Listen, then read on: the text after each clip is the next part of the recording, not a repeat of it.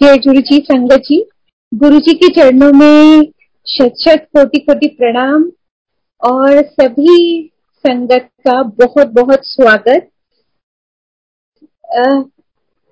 जिस तरीके से गुरु जी का एकदम इंस्टेंट बुलावा था, आज उसी तरीके से ये सत्संग करने का बिल्कुल इंस्टेंट बुलावा गुरु जी का हुक्म हुआ है।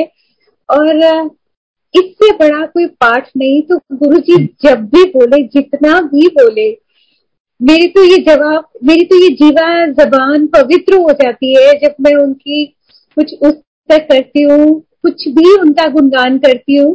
तो मेरे तो लगता है कि मेरा जबान पवित्र हो गई, लेकिन गुरु जी बोलते हुए कुछ भी गलत मुझसे निकल जाए या कुछ भी मैं इस तरीके से अनजाने में कुछ बोल जाऊँ तो मुझे क्षमा करना गुरु जी मैं सत्संग शुरू करती हूँ। गुरु जी का बुलावा भी हमारे लिए बहुत इंस्टेंट था।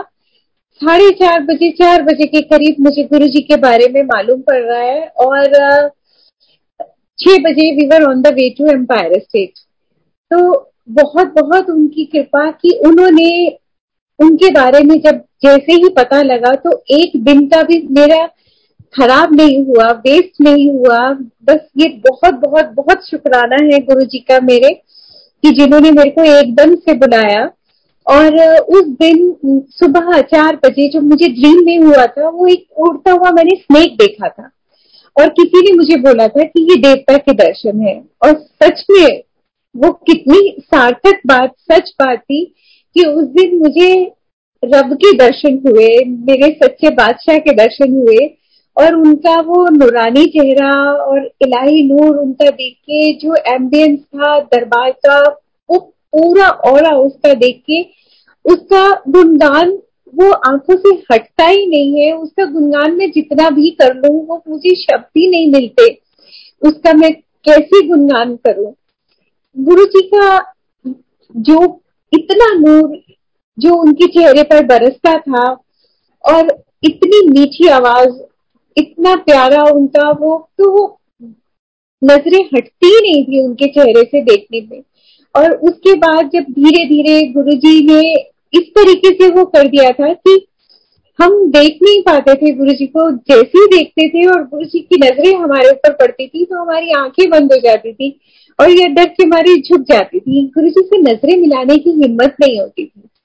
बिल्कुल भी। और ये कृपा रही गुरु जी की कि पहले ही दिन उन्होंने हमसे बात करी, हमको ब्लेसिंग दी और उन्हीं की कृपा थी कि इतनी फाइनेंशियल प्रॉब्लम्स में होते हुए भी उन्होंने हमारे को कभी भी हमारा आना नहीं रोका। आना नहीं रोका क्योंकि तब हम लोग इस तरीके की प्रॉब्लम्स में थे कि ये लगता था कि जब पैसे होंगे पेट्रोल डलेगा, तभी हम जा पाएँगे। लेकिन गुरु जी ने हमको फ़र्स्ट डे ही इतना ब्लेस किया कि हमको फ्री पेट्रोल 75 लीटर्स मिला, जिससे पता नहीं हमारा कितनी बार का आना जाना फ्री हो गया। और मेरा तो फ्रोजन शोल्डर हुआ करता था और मैं जब डॉक्टर के पास गई उसकी इलाज के लिए, मेरा राइट हैंड फ्रोजन था तो उन्होंने बोला कि ये आपका इतना ज़्यादा फ्रोजन हो चुका है कि ये इसका सर्जरी करनी पड़ेगी। तो जैसे संजय जी मैंने बताया कि हम प्रॉब्लम्स में थे तो मुझे लगा कि मेरा काम तो चल ही रहा है ना। छोड़ो, ऐसे ही चलने दो, क्योंकि सर्जरी में बहुत पैसे लग रहे थे। तो ये हुआ कि चल रहा है, चलने दो। और आप बिलीव करेंगे, जो एक शब्द चलता है ना, शब्द चलता है गुरु जी के यहाँ, बिन बोलिया सब किस जानदा किस आगे कीजिए अरदास। तो गुरु जी को मालूम था कि क्या प्रॉब्लम है। ना मैंने संगत जी उसके लिए कोई अरदास की, ना ही कभी प्रेयर किया उसके लिए। क्योंकि गुरु जी के पास जाके तब ये तो नहीं मालूम था कि वो सब कुछ जानते हैं। लेकिन उनके चरणों पे जब हम माथा टेकते थे तो जितना मर्ज़ी हम सोचते थे कि ये अरदास करेंगे, वो करेंगे, कुछ भी नहीं याद रहता था।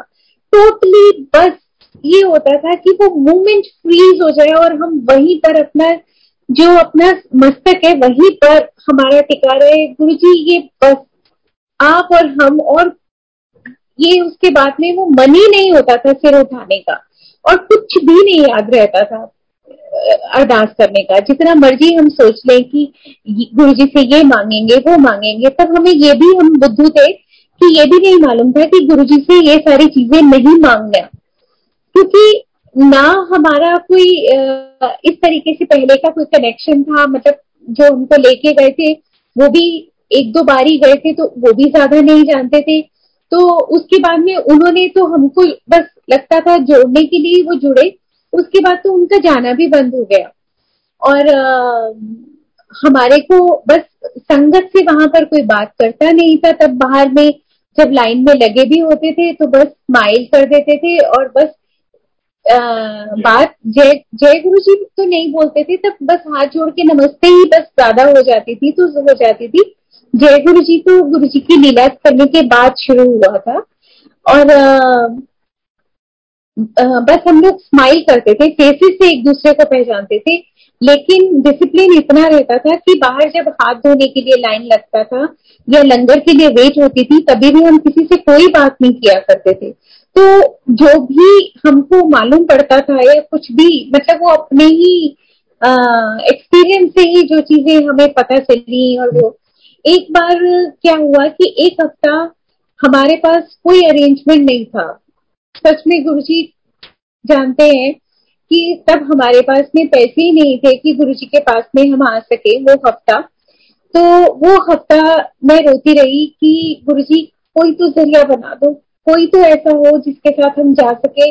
हम मैं हमें बुला लो गुरु जी बुला लो गुरु जी मैं वो चारों दिन रोती रही और आँखों से आँसू बहते रहे और हर वक्त वो पूरा वक्त जो एम्पायर स्टेज का होता था मैं यही सोचती थी कि अभी ये हो रहा होगा अब वो हो रहा होगा अभी शब्द चल रहे होंगे अभी लंगर प्रसाद हो रहा होगा। तो लेकिन आ, हम तो नहीं जा पाए लेकिन गुरु जी आए ड्रीम में उन्होंने दर्शन दिए और मेरे को उन्होंने तब उन्होंने जो ड्रीम में पहना हुआ था, वो मुझे अच्छे से याद है कि मरून टी शर्ट और क्रीम ट्राउजर्स पहने हुए और एम्पायर स्टेट की किचन के दरवाजे के बाहर वो खड़े हुए और मैं जब वहाँ पर पहुँची हूँ ड्रीम में तो मेरे को गुरुजी पूछ रहे हैं कि गुरुजी तू आई क्यों नहीं पिछले हफ़्ते? तो मैंने गुरु जी को जवाब दिया, मैंने कहा गुरु जी सब जानते हो, मैं क्यों नहीं आ पाई? और संगत जी आप बिलीव करेंगे नेक्स्ट वीक जब हम गए गुरु जी उन्हीं कपड़ों में वही maroon T shirt cream trousers उसी जगह। वहाँ पर बैठे हुए वहीं पर और मैं देखिए दंग रहेगी कि गुरु जी आपने इन्हीं कपड़ों में तो मुझे दर्शन दिए थे इसी जगह मुझे दर्शन दिए थे। और हम तमले इतने हैं कि हम बताने की कोशिश करते हैं कि गुरु जी मैंने आपको यही देखा था इन्हीं कपड़ों में और आँसू मेरे बहते जाए और गुरु जी इतना ब्लश किए और ब्लश करते करते वो अपना दूसरी साइड किया। क्योंकि वो तो सब जानी जाने, क्योंकि उनका तो ड्रीम में जो दर्शन है, वो उनकी मर्ज़ी के बगैर हम ले ही नहीं सकते। और गुरु जी ने जो मुझे बहुत शुरुआत में जो दर्शन दिए थे, वो दिए थे हमारी कार को उन्होंने ब्लेस किया। आ, मुझे ड्रीम में दर्शन दिए कि गुरुजी ड्राइविंग सीट के पीछे आ, वाली सीट पर गुरुजी बैठे हैं। और uh, जब मैं सुबह उठी तो मैंने अपना सपना रिकॉल किया और इतनी मैं खुश। थर्ड फ्लोर पर हम रहते हैं मैं नीचे गई पार्किंग में। वहाँ पर गाड़ी खोली वहाँ पर मैंने प्रणाम किया कि ये गाड़ी धन्य हो गई जिसमें मेरे गुरु के चरण पड़े। और उस जगह को मैंने सजता किया, माथा टेका और उसके बाद बिलीव करेंगे संगत जी, वो गाड़ी, क्योंकि बताया मैंने आपको फाइनेंशियल प्रॉब्लम थी तो मेंटेन तो हम दूसरे वे में करते नहीं थे, कोई सर्विस नहीं होती थी, कुछ नहीं होती थी और उसके टायर्स भी बहुत घिस गए थे। अगर हमें ये लगता था कि अगर कभी भी ये पंचर हुआ तो पंचर वाला तो बोलेगा कि ये टायर्स में है ही क्या जो मैं पंचर लगाऊ। लेकिन जब गुरु की, रब की मेहर हो जाए तो जितना मर्ज़ी उसमें लोग थे क्योंकि इतनी वो ब्लेस करिए गाड़ी गुरु जी ने, इतनी नई संगत उसमें मंदिर गई है, चाहे वो रास्ता पथरीला आया पत्थरों वाला आया, कुछ भी आया, जो ऑफिशियली उसमें चार या पाँच लोग बैठ सकते थे एट हंड्रेड हुआ करती थी हमारे पास, लेकिन कभी भी, छह, सात इससे कम तो लोग गए ही नहीं उस गाड़ी में और साथ के भी आठ आठ लोग तक भी कई बार गए। और कभी भी ना वो आते, ना वो जाते, पंचर हुई और उसके अलावा उसकी माइलेज धीरे धीरे धीरे धीरे बढ़ती गई। जब हमने गुरु जी के पास जाना शुरू किया था तो वो 14 की एवरेज देती थी और उसके बाद उसकी एवरेज धीरे धीरे धीरे धीरे बढ़ती हुई बगैर किसी मेंटेनेंस के 23 तक पहुँच गई। और बहुत बारी तो अंकल ने ये भी महसूस किया कि ये गाड़ी ने पेट्रोल लिया ही नहीं है। मतलब वो जो पेट्रोल की वो सुई देखा करते थे तो वो वही की वही नीडल स्टक जहाँ पर वो थी तो वो वही बोलते थे कि आज तो गाड़ी बगैर पेट्रोल के चलिए। तो गुरु जी की इतनी कृपाएँ हम पर बरसी हैं कि हम क्या बताएँ, जितना भी हम शुक्राना करें, वो कम है, संगत जी। और मेरे ब्रदर इन लॉ और सिस्टर इन लॉ वो बीमार हुए। ब्रदर इन लॉ को जो मेरे जिया जी मतलब सिस्टर लॉ के हस्बैंड उनके माउथ कैंसर हुआ, उनका सर्जरी हुई और सेकंड नंबर वाली सिस्टर लॉ को हार्ट अटैक दोनों का साइमल्टेनियसली बहुत एक आध दिन के गैप में ही ऐसा हुआ। तो मैंने गुरु जी को अरदास की। तो गुरु जी ऐसे कृपालु हैं कि वो एक बारी करी हुई अरदास उन्होंने सुनी और उन्होंने उनको भी ब्लेस किया, क्योंकि इसका जवाब मुझे ये नहीं मालूम था कि ये मेरे जो मैंने उनके लिए ब्लेसिंग्स मांगी है, ये उसका वजह है या वो अपना गुड लक से ठीक हुए। इसका जवाब मुझे दस साल बाद मिला, क्योंकि वही जया जी जब दोबारा बीमार हुए, उनको heart attack massive heart attack हुआ और ओपन हार्ट सर्जरी हुई तो जब मैंने उनके लिए फिर से अरदास की तो गुरु जी ने मुझे टेलीपैथिकली जवाब दिया एंड दस साल में दे चुके तब मुझे संगत जी रियलाइज़ हुआ कि वो उस वक्त भी जो वो ठीक हुए थे, वो गुरु जी की कृपा, उनकी बख्शिश, उनकी रहमत से ही हुए थे। और संगत जी एक बड़ा ही मेरा सत्संग बोलूँगी इसको जो गुरु जी ने उनतीस मई को किया, हालाँकि वो मुझे समझ कई दिन बाद आया।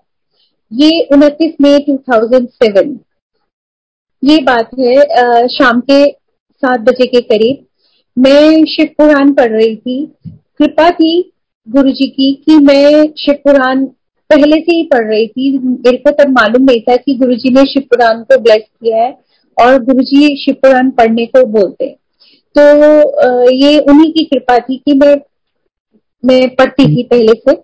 तो शिव पुराण पढ़ रही थी वो मैं शाम को। तो मुझे मंदिर में जो मेरा मंदिर था वो उस टाइम एक कबट में था और दो शेल्फ थी उसमें। ऊपर वाली शेल्फ में एक शिव जी की मूर्ति थी और नीचे वाले शेल्फ में गुरु जी का स्वरूप और बहुत जो बाकी देवी देवता जैसे हमारे विराजमान रहते ही हैं और उसके सेंटर में नीचे वाले शेल्फ में मेरा एक शिव परिवार, उसके वो था। और जब मैं वो पढ़ रही थी तो एकदम मेरे को पढ़ते पढ़ते कुछ खिसकने की आवाज़ आई, कुछ आवाज़ आई। तो मेरा सेंटेंस कंप्लीट होता इससे पहले ही मुझे वो दोबारा खिसकने की आवाज़ आई और देखा कि वो जो शिव जी की मूर्ति है, वो नीचे गिरी, मुँह के बल, और जो उसकी माला जो उनके गले में शिव जी की डली हुई थी वो जाके नीचे वाली शेल्फ में in the middle of that Shiv Parivar, उसके ऊपर जाकर पड़ी। जबकि ये साइंटिफिकली इम्पॉसिबल चीज़ है कि बगैर रीजन के पहले तो वो शिव मूर्ति का खिसकना और उसके बाद उसका मुँह के बल गिरना और उसकी में से माला निकल के बिल्कुल मिडल में जाना, ये बिल्कुल इम्पॉसिबल सी चीज़ थी, लेकिन ये हुई। अब ये सब देख के, और जो शिव मूर्ति खंडित हुई, उसका भी वो बड़ा अजीब गरीब था कि उसका पूरा मुँह, मस्तक और चेस्ट तक जो मूर्ति थी, वो बिल्कुल इंटैक्ट थी। हाथ खंडित थे। नीचे इवन जो खाल के मुँह का, शेर का मुँह था, वो भी इंटैक्ट था। मैं बहुत घबरा गई देख के कि मुझे लगा कि कोई हम पर विपदा आने वाली है। या कोई विपदा आने वाली है जो शिव जी ने अपने ऊपर ली है? मैंने कहा, ये है तो बड़ा बेटा मेरा घर पे था। मैंने उसको बोला, ये है तो कोई बहुत बड़ा इंडिकेशन लेकिन ये क्या है मेरे को अभी समझ में नहीं आ रहा। और जब 31 मई को गुरु जी ने अपना चोला बदला, अपना शारीरिक रूप छोड़ा तो तो भी नहीं समझ में आया कि ये गुरु जी ने मेरे को दो दिन पहले ये इंडिकेशन दे दिया था कि मैं शिव हूँ और शिव हमेशा है। वो कल भी थे, आज भी ये है और हमेशा रहेंगे। अनंतम काल तक। तो शिव जी कहीं नहीं गए तो वो उन्होंने मुझे इंडिकेशन दिया था कि लेकिन मैं अभी मनुष्य शरीर लेकर आया हूँ तो मैं ये छोड़ रहा हूँ। और संगत जी, उस मूर्ति के वो जो खंडित हुई थी, उसके जो कण थे, वो मेरे पूरे घर में गए थे एक एक एक एक जगह पर गए थे। और बोलते हैं कि खंडित मूर्ति घर में नहीं रखते, लेकिन पता नहीं मुझे क्या हुआ था। मेरे को उसको प्रवाह करने का मन नहीं हुआ। मैंने उसका एक एक कण चुन के उसको एक पॉलिथीन में बंद करके एक स्टील के डब्बे में मैंने रख दिया था। और उसी को आ, मैं जंप करते हुए आ, रही हूँ। ये 2007 से सीधा 2011 की बात कर रही हूँ मैं। मेरे को गुरु जी का हुक्म आया था कि अपने घर को रेनोवेट करो। और अंकल क्योंकि बच्चे उस टाइम सेटल होना चाह रहे थे अपनी हायर एजुकेशन के लिए करना अपना वो एमबीए करना चाह रहा था और जो बड़ा बेटा है वो चाह रहा था कि वो यूएस से करे। तो प्रॉब्लम इतनी थी लेकिन विश्वास गुरु जी पर उन बच्चों का इतना अटल था कि वो बोलते थे कि आ, सारे रास्ते गुरु जी खोलेंगे पापा आप चिंता मत करो गुरु जी करवाएँगे। तो अंकल के पास जितने भी थोड़े बहुत पैसे थे वो उन्होंने अलग रखे थे कि ये उसकी एम के लिए कि घर तो कभी भी ठीक हो जाएगा। जो वो रेनोवेशन मांग रहा था कि लेकिन बच्चों की पढ़ाई वो सबसे पहले हम्म।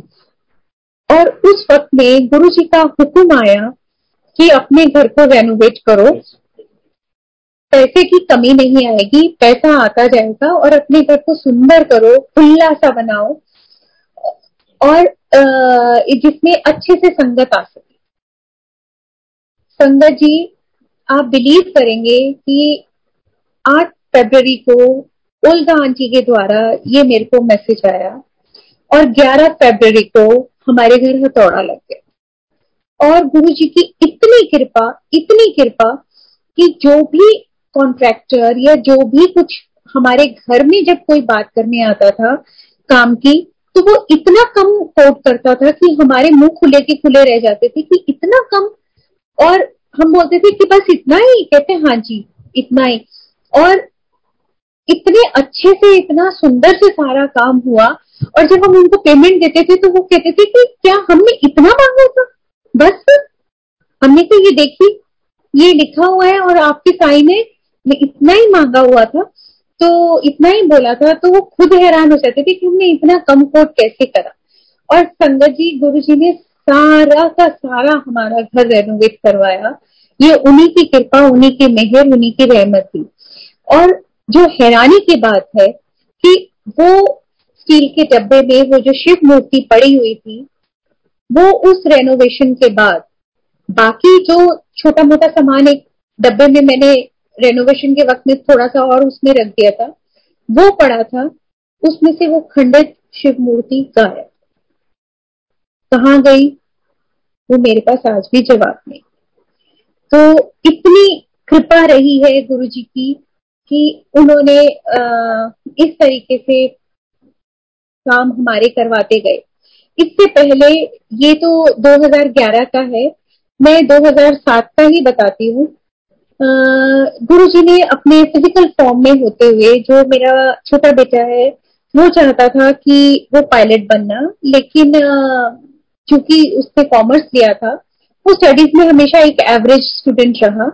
तो उसने कॉमर्स लिया था तो हम यही बोलते थे कि तुम्हारे फिजिक्स तो तुमने इलेवेंथ ट्वेल्थ की करी नहीं है तो तुम एलिजिबल ही नहीं हो पायलट के कोर्स के लिए। तो उसने ओपन स्कूल से इग्रुआ से उसने फिजिक्स अपनी क्लियर करी, सिर्फ़ दो महीने की ट्यूशन लेके, और गुरु जी की कृपा थी कि इतने अच्छे नंबर उसके आए, इतने अच्छे नंबर उसके कभी नॉर्मली भी नहीं आए, जो उसने सिर्फ़ दो महीने की इलेवन ट्वेल्थ की फिजिक्स का एग्ज़ाम देके करा। और संगत जी उसने उसका प्रैक्टिकल एग्ज़ाम भी बड़े अच्छे से क्लियर कर दिया। ये सिर्फ़ और सिर्फ़ गुरु जी की कृपा ही थी क्योंकि गुरु जी ने मुझे टेलीपैथिकली दिखाया था। आ, मैं दरबार में ध्यान मेरा लगा हुआ था तो गुरु जी ने मुझे दिखाया कि उन्होंने ऋषभ का हाथ अंकल को एक अंकल को पकड़ाया और बोला लेफ़्ट पढ़ एनु पायलट बना दे। और संगत जी, की जिन अंकल को उन्होंने मुझे टेलीपैथी में दिखाया था, उन अंकल को गुरु जी ने फिजिकली बोला था। और ये बात मुझे ऋषभ के कनाडा जाने के बाद मतलब जो वो अपना फ्लाइंग कोर्स करने के लिए कनाडा गया तो उसके चार पाँच साल बाद जाके पता चली कि गुरु जी ने उनको एक्चुअली में भाटिया अंकल को बोला था कि ले पढ़ा पायलट बना हालाँकि शायद वो वक्त गुरुजी ने भेज तो दिया उसको पायलट बनने के लिए लेकिन शायद वो वक्त उसके लिए अच्छा नहीं था। और कई बार बच्चों की जिद होती है या कोई और वजह होगी ये तो गुरु जी जाने। आ, उसको उसका वो काफ़ी प्रोलॉन्ग हुआ। तो मन में हमेशा यही तसल्ली रहती थी कि जैसे पायलट आंटी को गुरु जी ने दस साल ग्राउंडेड रखा सब कुछ वो तो फुल फ्लेश पायलट बन चुकी थी। तो भी उनको फ्लाई नहीं करने दिया। शायद वही वजह थी या कोई और वजह गुरु जी जाने कि उसका जो कोर्स था वो प्रोलॉन्ग हुआ। लेकिन आज वो गुरु जी की कृपा इतनी मेहर है, इतनी रहमत है। आज वो बच्चा फ्लाई कर रहा है।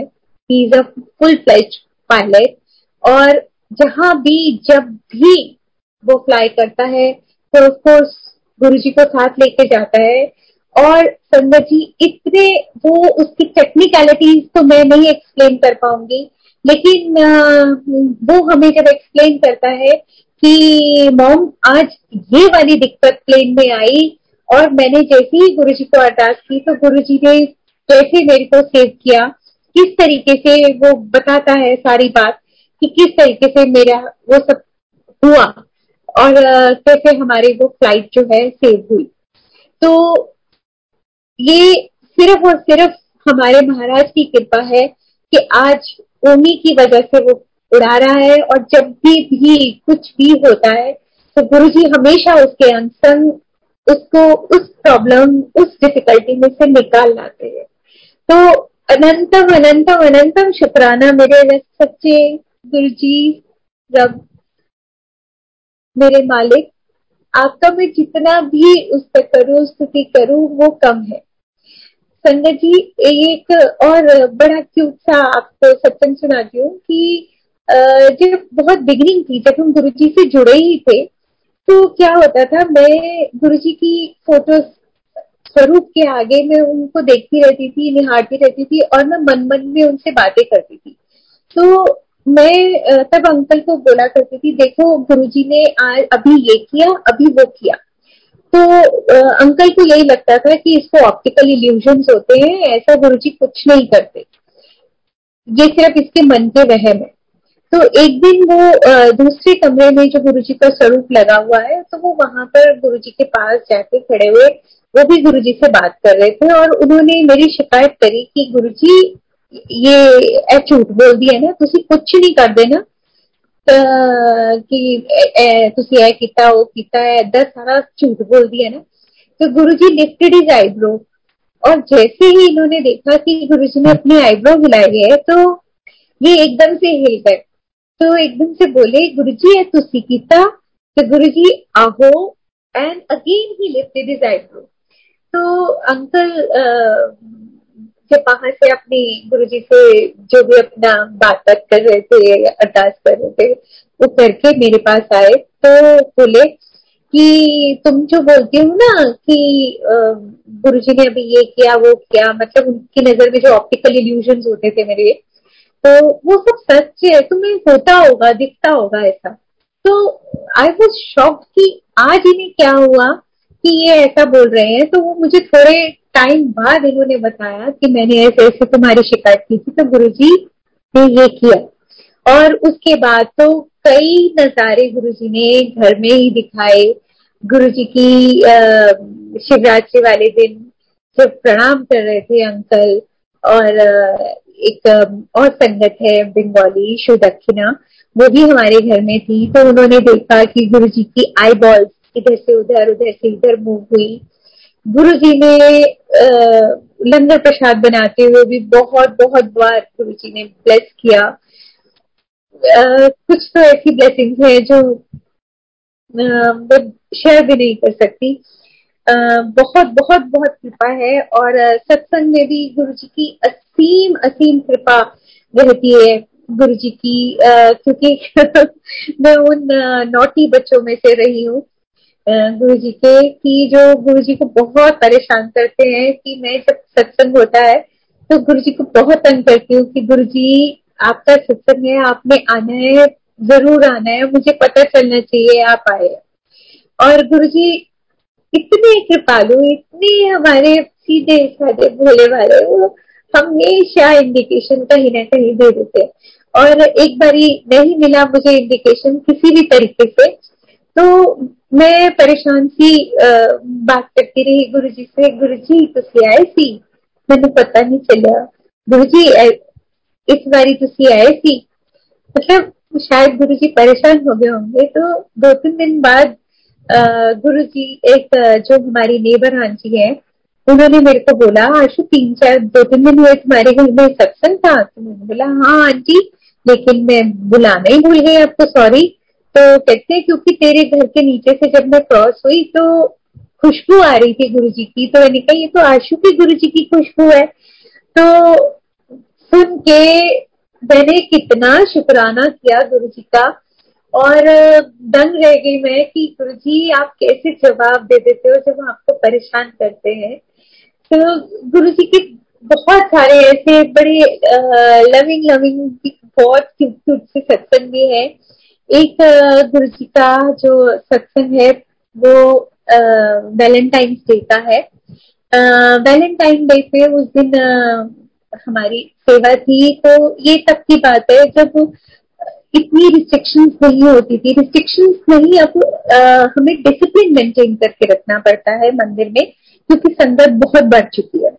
तब इतनी संगत नहीं होती थी तो इसीलिए दरबार सारा दिन खुला ही रहता था। तो हम सेवा पर जाने से पहले सुबह माथा टेकते थे आराम से दरबार में, उसके बाद हम अपनी सेवा में जाया करते थे। तो उस दिन संडे था और हम जब गए तो मैंने गुरु जी को माथा टेका।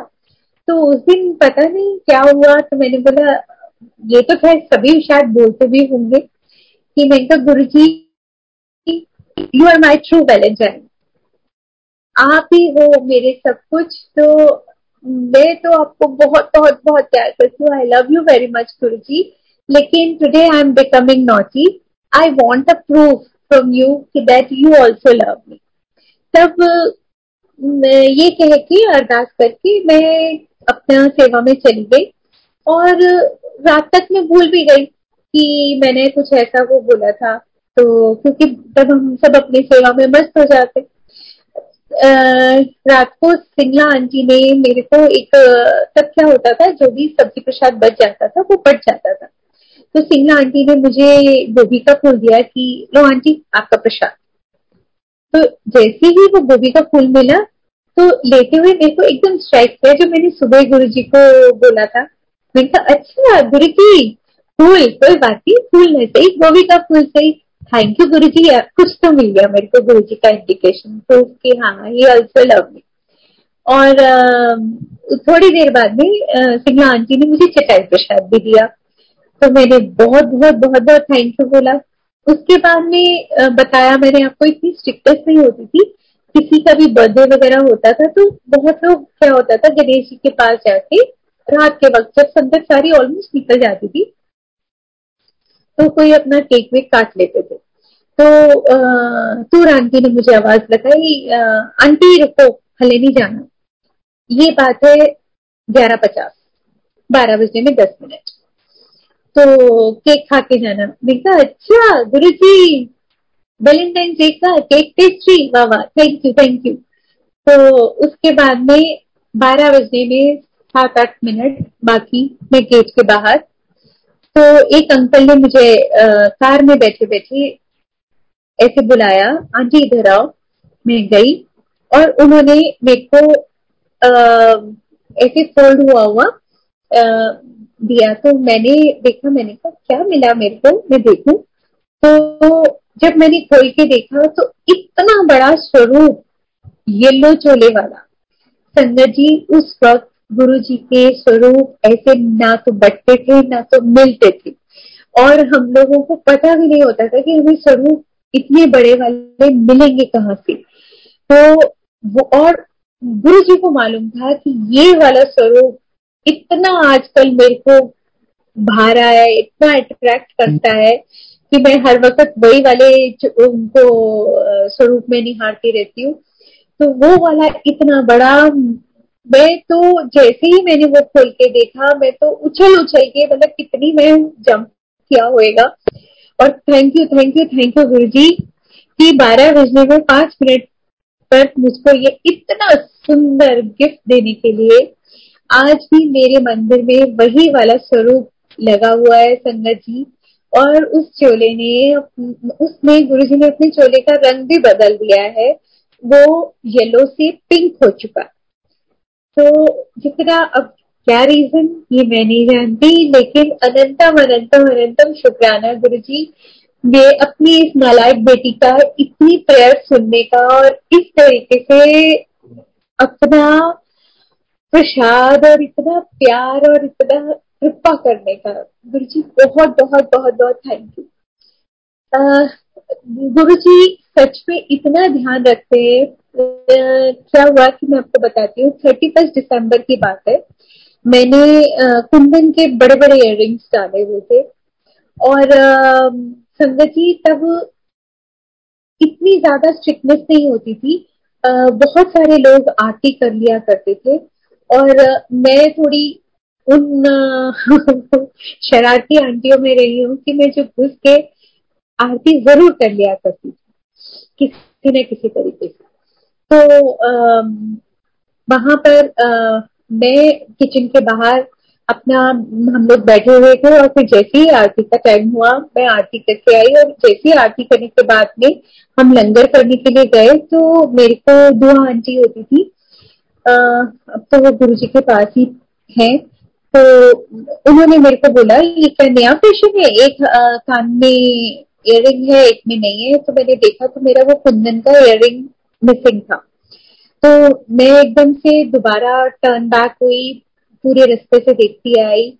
नहीं मिला मुझे। मैं जहाँ से वो आरती करने के लिए दरबार में गई थी, वहाँ से भी देख लिया कहीं तो नहीं मिला। लोगों से भी पूछ लिया, संगत से भी नहीं मिला। तो अब थोड़ा सा हल्का सा मूड ऑफ़ हुआ। मैंने कहा, चलो गुरु जाने। कुछ होगा इसी में? अच्छा है। और संगत जी, अगले दिन संडे था और जहाँ मेरी सेवा, वो इयरिंग एग्जैक्टली वहाँ पर।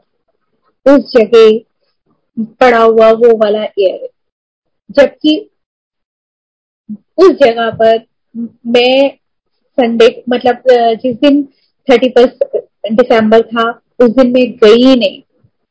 बताइए, वो इयरिंग वहाँ पर कैसे पहुँचे? सिर्फ़ और सिर्फ़ गुरु जी की लीला तो कैसे कैसे कैसे कैसे करिश्मे करते हैं गुरु जी? जितना भी हम उनका शुक्राना करें, उनकी उस तक करें, वो बहुत बहुत कम किसी से मिलता, जुलता तो नहीं लेकिन कुछ इसी से ही, कान के ही उससे।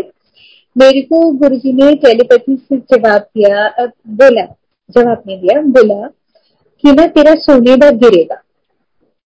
मुझे ऐसा बोला गुरु जी ने तो दो तीन बार ऐसा बोल दिया। तो कि आ, मेरा ना बार बार ध्यान अपने बालियों पे उसमें जाता था। कहीं गिरा तो नहीं कहीं गिरा तो नहीं। अब गुरु जी ने बोला है तो गिरेगा भी ज़रूर। तो जहाँ पर भी मैं जाती थी तो बार बार मेरे हाथ जो है मेरे अपने कानों की बालियों को टच होते थे कि है ना है ना। तो अब एक दिन घर पे ही थी मैं। मैंने हेयर वॉश लिया, उसके बाद में आके अपनी पूजा करने लगी और शिव पुराण पढ़ रही थी। पढ़ते पढ़ते मेरा ध्यान जो मतलब हाथ जो है मेरे कान पे लगा तो देखा, गायब। तो मैंने कहा गुरु जी इतने दिनों से बोल ही रहे थे कि तेरा गिरेगा गिरेगा, आज गिर गया। तो अब, वो पढ़ते पढ़ते भी, पाठ करते करते भी मेरा थोड़ा डिस्ट्रैक्ट हो गई तो गुरु जी ने मुझे जवाब दिया, वो कितने नहीं गया? पहले आराम नाल पाठ पूरा कर अपना। संगत जी, मैंने पाठ पूरा किया, प्रणाम किया गुरु जी को, और उसके बाद में मैं एकदम सोची तो अंकल हो गए कि क्या हुआ क्या हुआ? मैं कहा, कुछ नहीं कुछ नहीं। तो कहते, नहीं, कुछ तो हुआ है, तुम घबराई हुई बेचैन से लग हो। मैंने कहा, गुरु जी जो बोल रहे थे इतने दिनों से, गिरेगा गिरेगा, वो आज गिर गया। तो मैं बाथरूम में गई बाथरूम देखा, अपना टाल देखा, क्योंकि हेयर वॉश लिया था कि कहीं उसी के साथ में ना अटकते हो। पूरा घर देख लिया, नहीं मिला तो तब मुझे गुरुजी ने बोला, ओ कितने नहीं गया? तेरे को ही है, देख, चंगी तरह. संगत जी, वो मेरे साथ ही था। और जब मैंने निकाला तो वो जो मेरी बाली थी, वो बंद, पूरा लॉक लगा हुआ उसमें। अंकल के सामने वो मेरी बाली मैंने उनको दिखाई निकली। कहते हैं, अगर ये मैंने अपनी आँखों से नहीं देखा होता तो मैं कभी ये बात बिलीव नहीं करता कि बंद बाली मेरे उसमें से कैसे निकल गई, कानों में लॉक लगा हुआ। तो जो गुरु जी बोलते हैं, वो होता है, ये देख लो चाहे वो गिरना था और गुरु जी हमारा नुकसान बचा भी देते हैं। तो इतने इतने कृपालु इतने प्यारे गुरु जी निहाल हो जाते हैं हम। संगत जी इतने सत्संग है। आ, उसके बाद मैंने जो आपको बताया कि मेरा जो आ, बड़ा बेटा था उसका मैं आपको बताती हूँ कि वो एमबीए के लिए मैंने आपको बताया कि वो बाहर जाना चाहता था और उन्हीं का अटूट विश्वास था कि उसका यूएस का वीज़ा भी लगा। हालाँकि उसने मेरे को बोला कि, मम्मा, आप प्लीज़ गुरु जी को प्रे करो कि मेरा वीज़ा लग जाए यूएस का। तो मैंने बोला कि, नहीं, अपने कनेक्शन खुद बनाओ वन टू वन होता है तो अपना अरदास खुद करो। कहते, नहीं, वो तो आप ही करोगे, मैं नहीं करूँगा। तो मैंने जो गुरु जी को अरदास की कि, गुरु जी, ऐसे चंगा हुए वीज़ा लगाना ਤੁਸੀਂ ਜਾਣਦੇ ਹੋ ਦਾ ਫਿਊਚਰ ਅਗਰ ਉੱਥੇ ਹੈ ਚੰਗਾ ਤਾਂ ਲਗੇ ਨਹੀਂ ਤਾਂ ਨਹੀਂ और गुरु जी कंडीशन अप्लाई कि फीस का इंतजाम तुसी करना है मेरे को नहीं है और संगत जी जब इसका वीजा का इंटरव्यू था तो इसने देखा कि एक विंडो पे पांच में से चार केसेस रिजेक्ट हो रहे तो इसने उसी टाइम गुरु जी को अरदास की कि गुरु जी इस विंडो पे मेरा नाम ना आए तो गुरु जी ने इसको उस टाइम से जवाब दिया। पंद्रह वीज़ा होने नहीं, मैं लाऊं।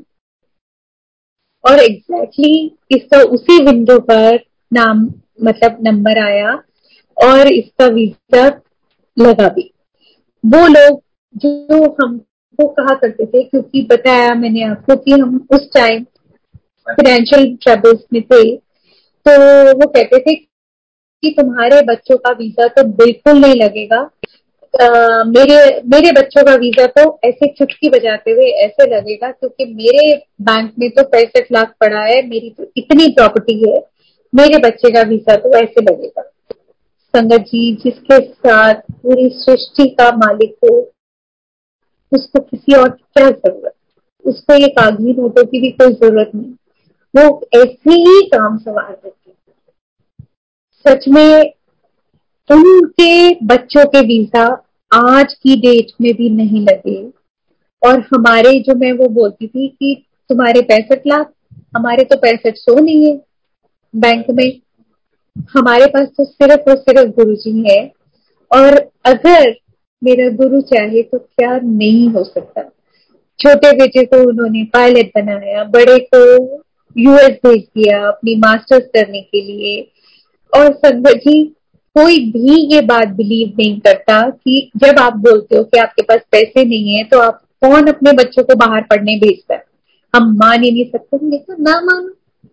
जो हमारे पास तो बस गुरु जी है, वही हमारे काम सवारते हमारे पास संगत जी, आज भी अगर हम रिकॉल करके देखते तो वो फीसें कहाँ से आई, कैसे गई, किस तरीके से वो सब खर्चे हुए, कैसे वो कर्जे भी उतार दिए गुरु जी ने हमारे।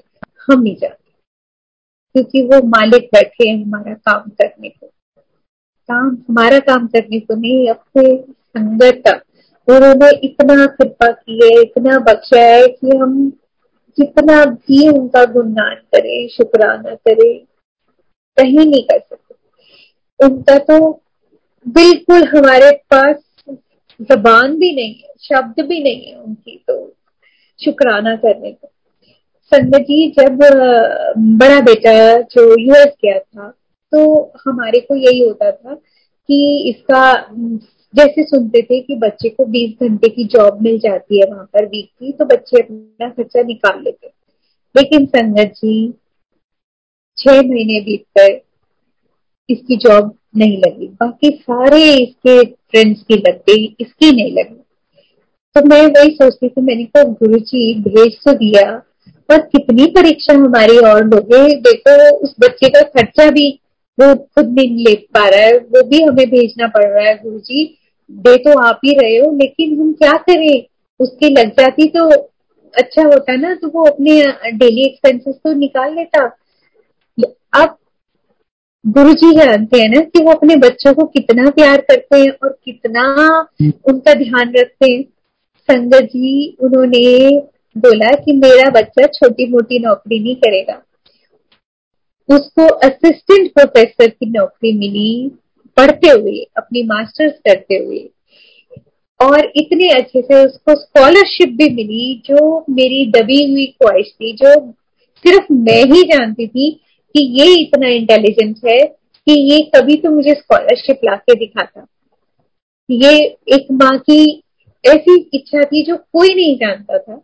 तो वो गुरु जी को पता था सिर्फ़, वही जानते हैं ना हमारा अंदर बाहर। तो उन्होंने वहाँ पर उसको वो सैलरी भी मिली स्कॉलरशिप भी मिली। और गुरु जी ने बोला, मेरा बच्चा तो छोटी मोटी नौकरी थोड़ी करेगा। करेगा, मेरा बच्चा तो बड्डी करेगा। और अपना एक सेपरेट रूम उसको मिला। और उस वजह से जो जो उसको फैसिलिटीज़ एम्यूनिटीज मिली, उसने कितने बच्चों का साथ में और भलागा कितना उनको हेल्प किया। बहुत बहुत शुक्राना गुरु जी का कि उसको इस जोक बनाया वो किसी की हेल्प करती कर पाए। और संगत जी आ, ये आ, एक आपको सत्संग बताती हूँ जो अंकित के मतलब जो बड़ा बेटा है जब उसने जाना था तो उसके शुक्राने का सत्संग हमने करना था। और शुक्रा वो जो सत्संग की डेट फिक्स हुई थी वो हुई थी thirty first July two thousand twelve तो उस वक्त में ऋषभ जो छोटे वाला बेटा है जो ऑलरेडी कनाडा में था तो उसने उसके थ्रू गुरु जी ने मेरे को कहवाया कि मानू कह दई कि संगत बहुत आएगी उसको संभाले नहीं संभलेगी लंगर ज़्यादा बनाएगी। संगत जी गुरु जी की कृपा थी। आ, उससे पहले गुरु जी ने मुझे हुक्म दिया था कि जो कुछ भी लंगर बनाना है वो खुद बनाना तो कृपा रही उसके बाद में कि कोशिश मेरी यही होती है कि जितना भी लंगर में बनाऊँ वो घर में ही बने और खुद ही बनाए हम। तो आ, अब उस टाइम पर हम एक्सपेक्ट कर रहे थे कि ढाई सौ के करीब संगत आएगी। तो गुरु जी का मैसेज को करके तो हमने उसको just made it for three hundred कि तीन सौ तक लंगर संगत आएगी तो बड़े आराम से ये पूरा हो जाएगा, इतना लंगर बनाया और उस वक्त क्या हुआ, अगर आप लोगों को याद हो तो नॉर्दर्न ग्रिड फेल हुई थी। थर्टी फ़र्स्ट जुलाई, पूरा दिन लाइट में। और बगैर लाइट के ही सारा काम हो रहा था। और उसके बाद में आ, मैंने गुरुजी को हाँ जो हमारा इन्वर्टर चल रहा था जनरेटर से वही उसी से जो काम हो रहा था तो तब मैंने गुरुजी को अरदास की मैंने कहा गुरुजी ਤੁਹਾਡਾ सत्संग पूरी शानो शौकत नाल होना चाहिए मैं पूरे संसार में संभाल के बैठे हो नॉर्दर्न ग्रिड की औकात ਤੁਹਾਡਾ ਸਤਸੰਗ ਪੂਰੀ ਸ਼ਾਨ ਨਾਲ ਹੋਣਾ ਚਾਹੀਦਾ ਕਿਸੇ ਵੀ ਤਰੀਕੇ ਦੀ ਨਾ ਸੰਗਤ ਨੂੰ ਉਹ ਨਾ ਤੁਹਾਡੇ ਸ਼ਾਨ 'ਚ ਕੋਈ ਕਮੀ ਹੈ गुरु जी ये कम करना हमने जी सात बजे का सत्संग था छह बजे लाइट आया जबकि वो नॉर्दर्न ग्रिड में मेट्रोज भी बंद हो गई होंगी आपको अगर कुछ लोगों को याद होगा तो सात बजे का सत्संग छह बजे लाइट आ गई और बाकी जो गुरु जी के वचन थे वो तो सर्वथा सत्य साढ़े तीन सौ से ऊपर संगत और बोलते हैं ना कि घर बड़ा हो जाता है। जब संगत आती है तो सही में वो दीवारें कहाँ पीछे खिसक गई? क्या हुआ?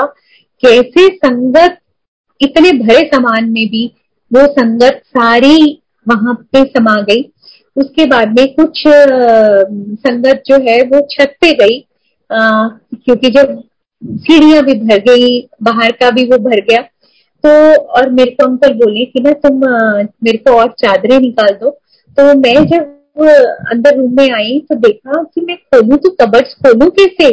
सारी संगत आगे बैठी है तो कबर्ड खोलने की जगह ही नहीं है मैं उन संगत को हटाऊं कहा? और कृपा ऐसी कि कोई भी आ, कम नहीं हुआ लंगर। मेरे को डर था कि ये कहीं कम ना हो जाए तो बस मैंडेटरी मैं उनको बोल रही थी सेवादारों को कि ना जी, आप मैंडेटरी पहले फिल कर दो रीफिल ना करो। लेकिन मेरा शायद विश्वास कच्चा था, उन सेवादारों का बहुत पक्का था। वो कहते हैं आंटी गुरु जी बैठे हैं, चिंता नहीं करो। और सच में रीफिल भी हुआ, लोग लेकर भी गए। तो भी संगत जी, जब मैंने लास्ट में वो ड्रम खाली किए तो डेढ़ डेढ़ किलो के पतीले भर गए थे। चाहे वो दाल प्रसाद हो, चाहे वो मीठा हो, चाहे वो सब्ज़ी प्रसाद हो, चाहे वो रायता प्रसाद हो, कुछ भी था, वो सारा वो भरा तो वो बताइए, वो डिवाइन प्रसाद नहीं था तो क्या था? ऐसा ही जब छोटे बेटे की शादी थी, उसका सत्संग शुक्राने का जब हमने करा था, शादी से पहले का सत्संग, उसका तो क्या हुआ था कि मखनी दाल बनाई थी और वो एक कैसरोल दस किलो का था और एक पाँच किलो का था, जिसमें दस किलो वाला कैसरोल, पता नहीं कैसे वो गुरुजी की कोई लीला होगी, गिर गया पूरा और that happen at the time of bhog. बिल्कुल भोग लगने के वक्त पर वो दाल प्रसाद का पूरा पेट्रोल टिल्ट हुआ और पूरी की पूरी दाल प्रसाद ज़मीन पर। और उसके बाद में जब बेटे ने भोग लगाया तो उसने गुरु जी को अरदास की कि गुरु जी, अब मेरे को ऐसे होटल में भेजना जहाँ से आपके लायक, आपके स्टैंडर्ड की साफ़ सुथरी स्वाद दाल मिल जाए। थानू तो पता ही है गुरु जी की हो गया। तो गुरु जी ने बोला, कोई लोड़ नहीं एस पूरा हो जाओ। तो ये उसको बेटे को टेलीपैथी से जवाब दिया। और संगत जी, वो दाल प्रसाद, इतनी संगत में जो डेढ़ सौ के करीब संगत थी, उसमें पूरी हुई। पच्चीस तीस संगत रात को आई, उनको भी पूरी हुई।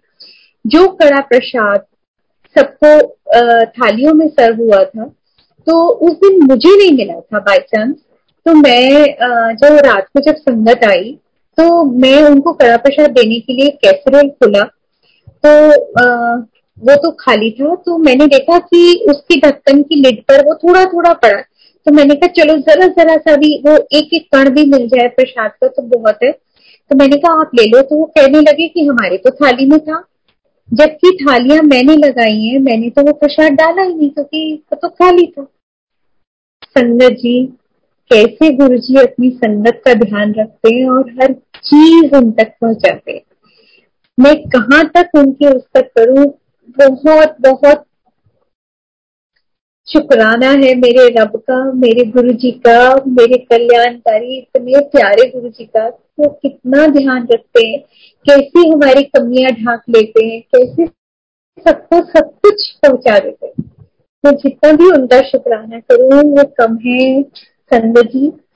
और दो हज़ार चौदह, ये बहुत बहुत क्रिटिकल रहा हेल्थ पॉइंट ऑफ़ व्यू से हमारे घर के लिए। 2014 में संगत जी, एक आपको अपने मन की बात बताती हूँ। उन दिनों में बच्चे बाहर थे और हमको इतनी सेवा मिल रही थी इसकी सत्संग की सेवा की तो लगातार लगातार लगातार। तो आ, मेरे को ना जैसे हो जाता है ना कि आप डेली घर से बाहर जाओ जाओ। घर का भी करना है यहाँ भी वो भी। तो मैं वो बोला मैंने कहा गुरु जी थोड़े दिन का ना रेस्ट दे दो प्लीज़ मैंने थक गई। थोड़ा सा गुरु जी ब्रेक मिल जाए भूल कर भी संगत जी ऐसी रिक्वेस्ट ऐसी अरदास गुरु जी के आगे कभी ना करना। उसके बाद गुरु जी ने मेरे को वो कितना लंबा रेस्ट दिया और कितनी मैंने माफिया मांगी उस बात के लिए कि अगर गुरु जी आपको कोई भी सेवा बख्श रहे हैं तो आप चाहे थको या कुछ भी करो, वो करते चलो, क्योंकि वो पता नहीं हमारा कौन सा कल्याण हो रहा होता है कि कौन सी कृपा हो रही होती है। और कहीं गलती से कुछ ऐसी अरदास कर ली तो उसके बाद तौबा। कभी ना मांगना। अंकल को सिर्फ़ क्या हुआ कि आ, मैंने देखा कि अंकल को कुछ तकलीफ़ होनी शुरू हुई। उनको घुटनों में पेन हुई और उन्होंने कोई पेन किलर खा लिया। और उसके बाद में क्या हुआ कि आ, अगले दिन सुबह अंकल उठे तो देखा कि रेड रेड पैचेस उनके पाओ में और पाओ इतने दर्द कर रहे कि वो और हाथ इतने अकड़ गए कि वो मोबाइल भी नहीं पकड़ पा रहे। संगत जी, वो पेन किलर रिएक्ट करके इट टर्न इनटू वेस्कुलाइटिस मैं, वो बहुत बड़ा सत्संग है और मैं उसको शॉर्ट पे कर रही हूँ और इतना वो जो इनकी शरीर का देखने वाला था, वो जो ब्लड के ब्लड वेसल्स में से ऊज आउट होके स्किन के ऊपर वो ऐसे पैचेस आ गए थे कि जैसे एक्सीडेंट होता है और वो खून के पैचेस तो और पूरी बॉडी ऐसी थी जैसे पैरालाइज ना वो उठ बैठ पा रहे थे, ना हिलडुल पा रहे थे, कुछ भी नहीं, कुछ भी नहीं। और उस वक्त में जो गुरु जी के वचन है कि ये गुरु परिवार ही मैं तुम्हारे लिए छोड़ के जा रहा हूँ। तुम्हारे अपने रिश्तेदारों ने काम नहीं आना वो सारा नकली परिवार तो फैक्ट है कि उस वक्त जो काम आया वो मेरे साथ सिर्फ़ और सिर्फ़ गुरु परिवार काम आया। जब ये अंकल बीमार हुए इनको चाहे वो डॉक्टर के पास लेके जाना था डॉक्टर ढूंढना था वो सिर्फ़ और सिर्फ़ संगत काम आई। उससे पहले आ, अंकल हॉस्पिटल में एडमिट हुए लेकिन मैं गुरु जी को अरदास करती रही कि गुरु जी, अगर डायग्नोज ठीक हुआ है ट्रीटमेंट ठीक हो रहा है तो मुझे कोई इंडिकेशन दे दो। लेकिन गुरु जी की तरफ़ से मुझे कोई इंडिकेशन नहीं आया। संगत आती रही, प्रसाद खिलाती रही, लेकिन फ़र्क बिल्कुल भी नहीं जिसका तस। उसके बाद नवीन अंकल और विजय अंकल, जो मीनू आंटी और मंजू आंटी के अंकल हैं वो, उन्होंने मेरे को बोला, वो दोनों मेडिकल बैकग्राउंड से हैं तो उन्होंने बोला कि एक हमने डॉक्टर ढूंढा है जो अप्रोप्रिएट है, तुम अंकल को वहीं लेके चलो। तो जो मैं गुरु जी को अरदास करती थी कि गुरु जी को इंडिकेशन दे दो, जैसे ही अंकल को लेके हम फोर्टिस के गेट पे पहुँचे हैं नोएडा, वहाँ पर गुरु जी की फ्रेग्रेंस जो मैं बोलती थी कि गुरु जी अगर सही इलाज हो रहा है तो बताना। तो मुझे कोई इंडिकेशन दो इंडिकेशन दो। और गुरु जी पूरे वहाँ पर डॉक्टर के साथ, वो चैम्बर में वहाँ पर रहे और पूरा और ये डॉक्टर ने क्लियर कर दिया कि इट्स अ वेस्कुलाइटिस और ये सिर्फ़ और सिर्फ़ ड्रग रिएक्शन है। सिर्फ़ वो पेन किलर का रिएक्शन जो टर्न हो गया मैं गुरु जी को अरदास करती रही गुरु जी मुझे लगता है कि कोई एक्सीडेंट था या पैरालिटिक अटैक था जिसको आपने इसमें कन्वर्ट किया। अब बस मुझे गुरु जी शक्ति देना कि ये मैं सह सकूँ, क्योंकि हस्बैंड को ऐसी कंडीशन में देख के सहा नहीं जाता।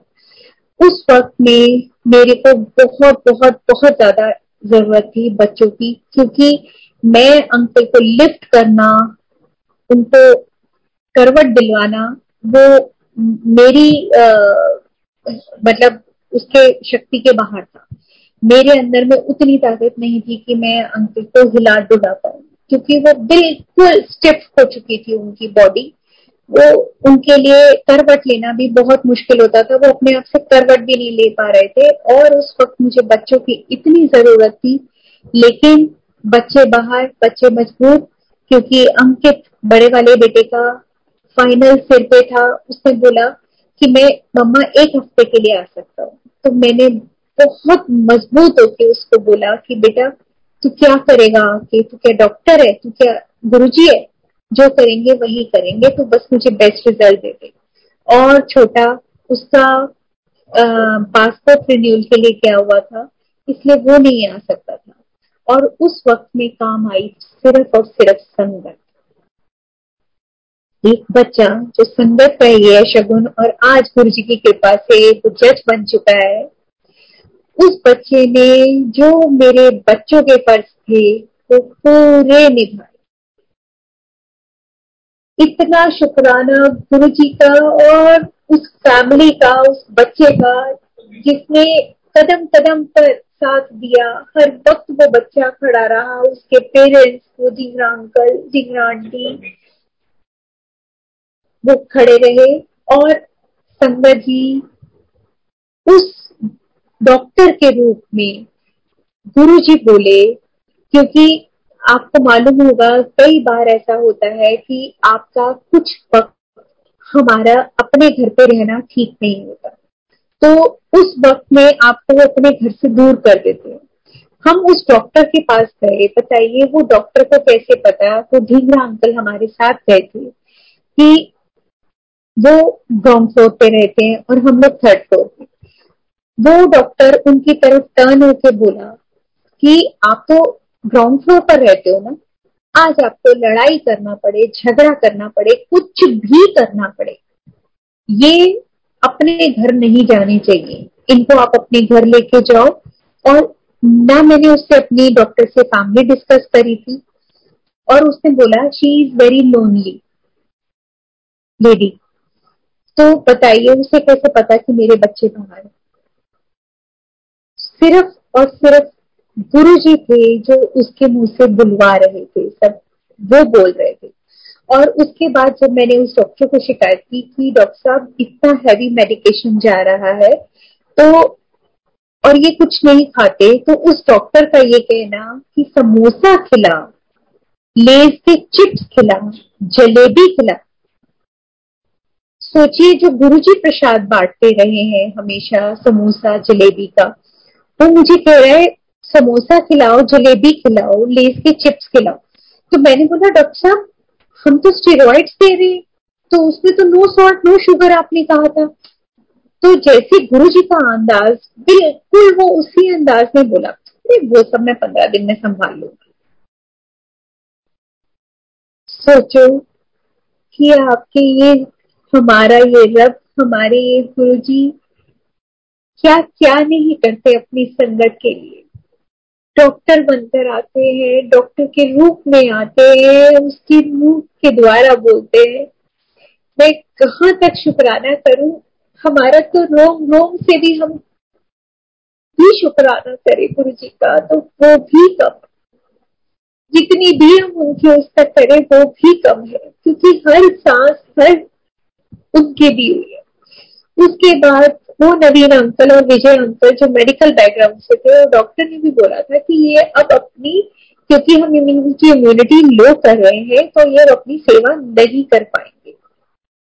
लेकिन अगर मेरा रब चाहे तो कुछ भी पॉसिबल है ना, अंकल छह महीने बाद अपनी सेवा में वापस थे सोचो गुरु जी कितनी कृपा करते हैं, कितनी कृपा करते हैं। और उसके बाद मैंने गुरु जी से अपने उस बात के लिए भी बहुत माफिया मांगी कि गुरु जी जो मैं कहती थी, देख, मैंने ऐसा ब्रेक तो नहीं मांगा था ना गुरु जी मैंने तो सिर्फ़ कुछ दिन मांगे थे और कितने महीनों में ऐसे वो टर्न हो गए।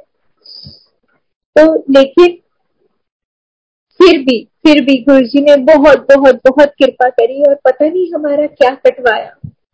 ये तो गुरु जी जाने और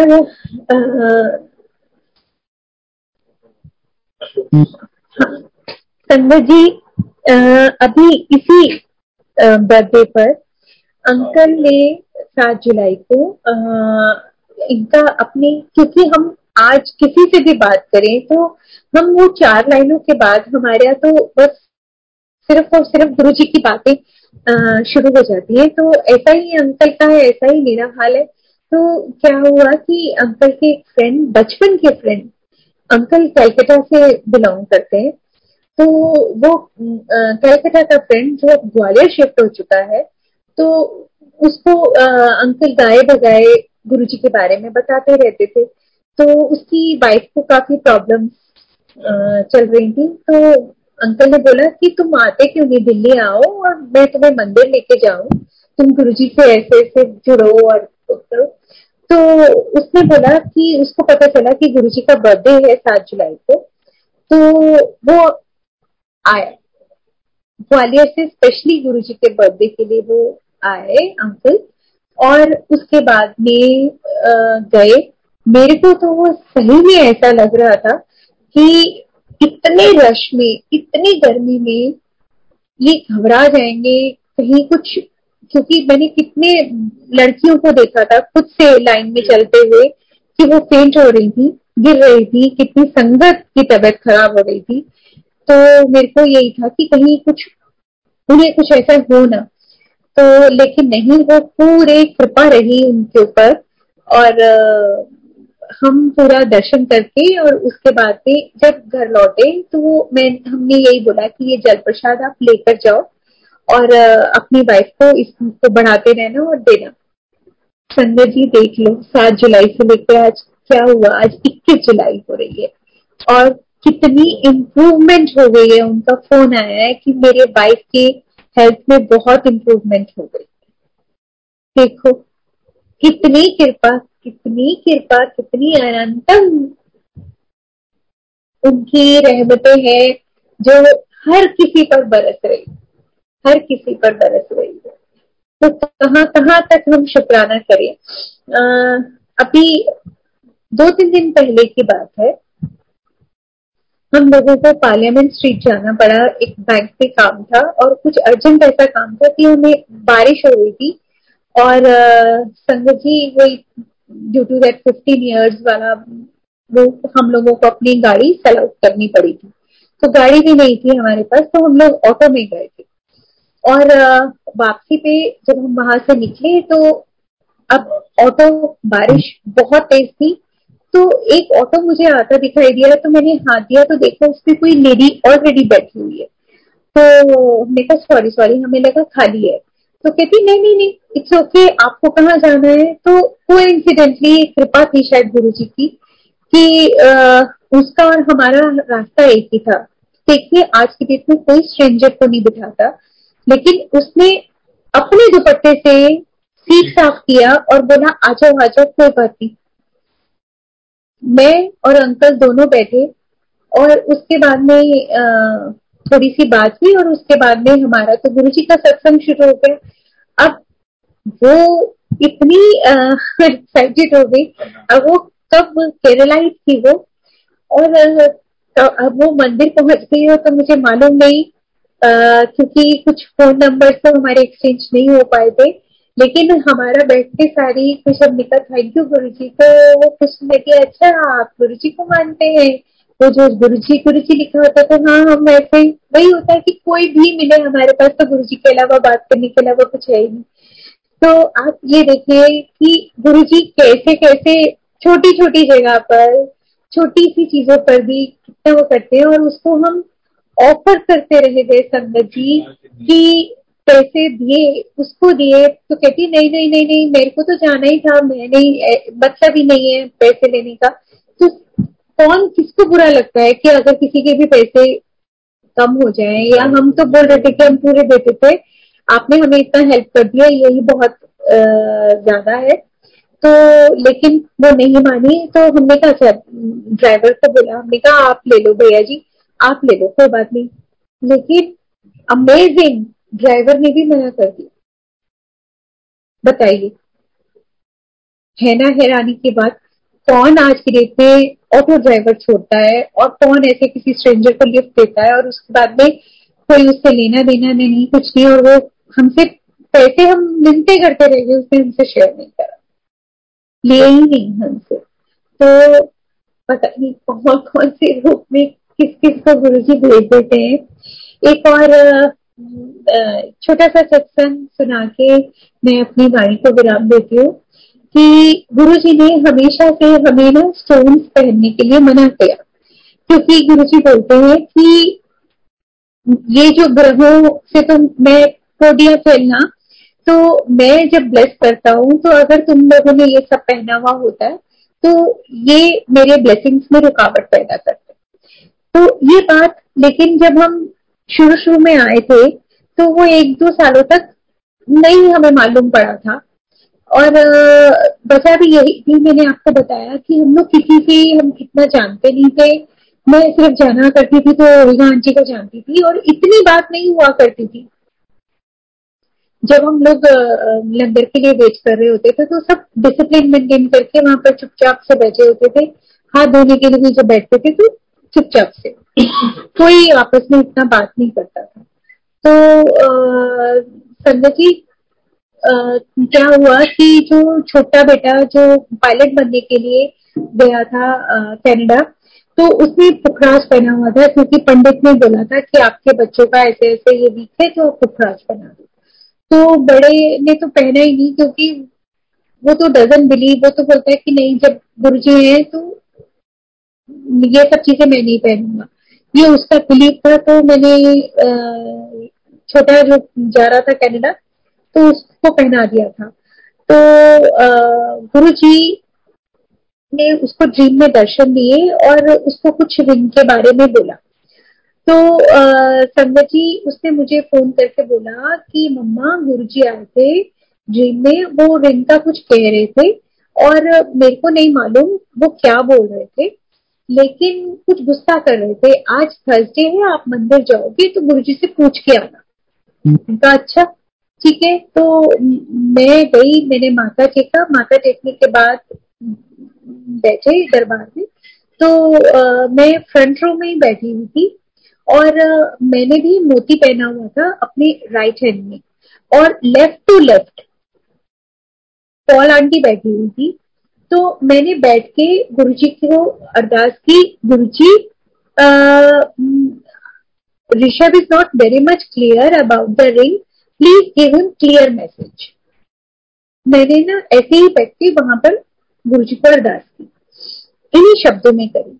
तो संगत जी, अभी ये मेरे को अरदास किए हुए हार्डली फिफ्टीन सेकेंड या ट्वेंटी सेकेंड हुए होंगे कि वो पॉल आंटी दरबार में शब्द चल रहे हैं। उन्होंने वो, मैं राइट हैंड में क्या पहनी हूँ और मेरे हाथ फोल्ड है, वो बिल्कुल भी नहीं देख सकती। लेकिन ये गुरुजी की कृपा थी कि उन्होंने वो एक आंटी को क्रॉस करके मेरा हाथ पकड़ा, जबकि मेरा लेफ़्ट हैंड उनके हाथ में गया और उन्होंने मेरा वो लेफ़्ट हैंड कोई ड्रैग किया बड़े ज़ोर से और मेरे को इतने गुस्से से बोली वो जबकि शब्द चल रहे थे दरबार में आपकी पाई अंगूठियाँ, ला एनू तेनू नहीं पता गुरु जी बिल्कुल नहीं पसंद है गया संगत जी, मैं लिटरली फ्रोज हो गई कि गुरुजी, अभी तो मेरे को अरदास किए हुए फिफ्टीन से ट्वेंटी सेकेंड भी नहीं हुए और आपने मेरे को जवाब भी दे दिया। और ऐसे मेरे झरझर आँसू गिरे मैं क्या मैं बताऊँ शुक्राने में बता नहीं सकती। और संजय जी, मैं जैसे ही दरबार से निकली, वहाँ पर फ़ोन नहीं करते, लेकिन हम इतने एक्साइटेड हो गए थे, हमने वहीं से ऋषभ को फ़ोन किया कि ऋषभ रिंग निकाल दे तो जो भी संगत सुन रही है या आगे भी बताए कि आप ये इस तरीके के स्टोन्स वाले रिंग्स ना पहने गुरु जी बिल्कुल लाइक नहीं करते, क्योंकि ये ब्लेसिंग्स में हर्डल होती है गुरु जी तो इसी के साथ ही मैं अपनी वाणी को विराम देती हूँ और बहुत बहुत बहुत बहुत शुक्राना गुरु जी। और पता नहीं कितनी कृपाएँ, कितनी मेहरें कितनी रहमतें आप करते हैं जिनको कुछ को तो हम जान भी नहीं पाते। और कुछ हम टाइम लिमिट होने की वजह से बता भी नहीं पाते। तो विक्रम अंकल का कुणाल अंकल का, पूरी मंदिर मैनेजमेंट का बहुत बहुत बहुत बहुत बहुत बहुत शुक्रिया थैंक यू गुरु जय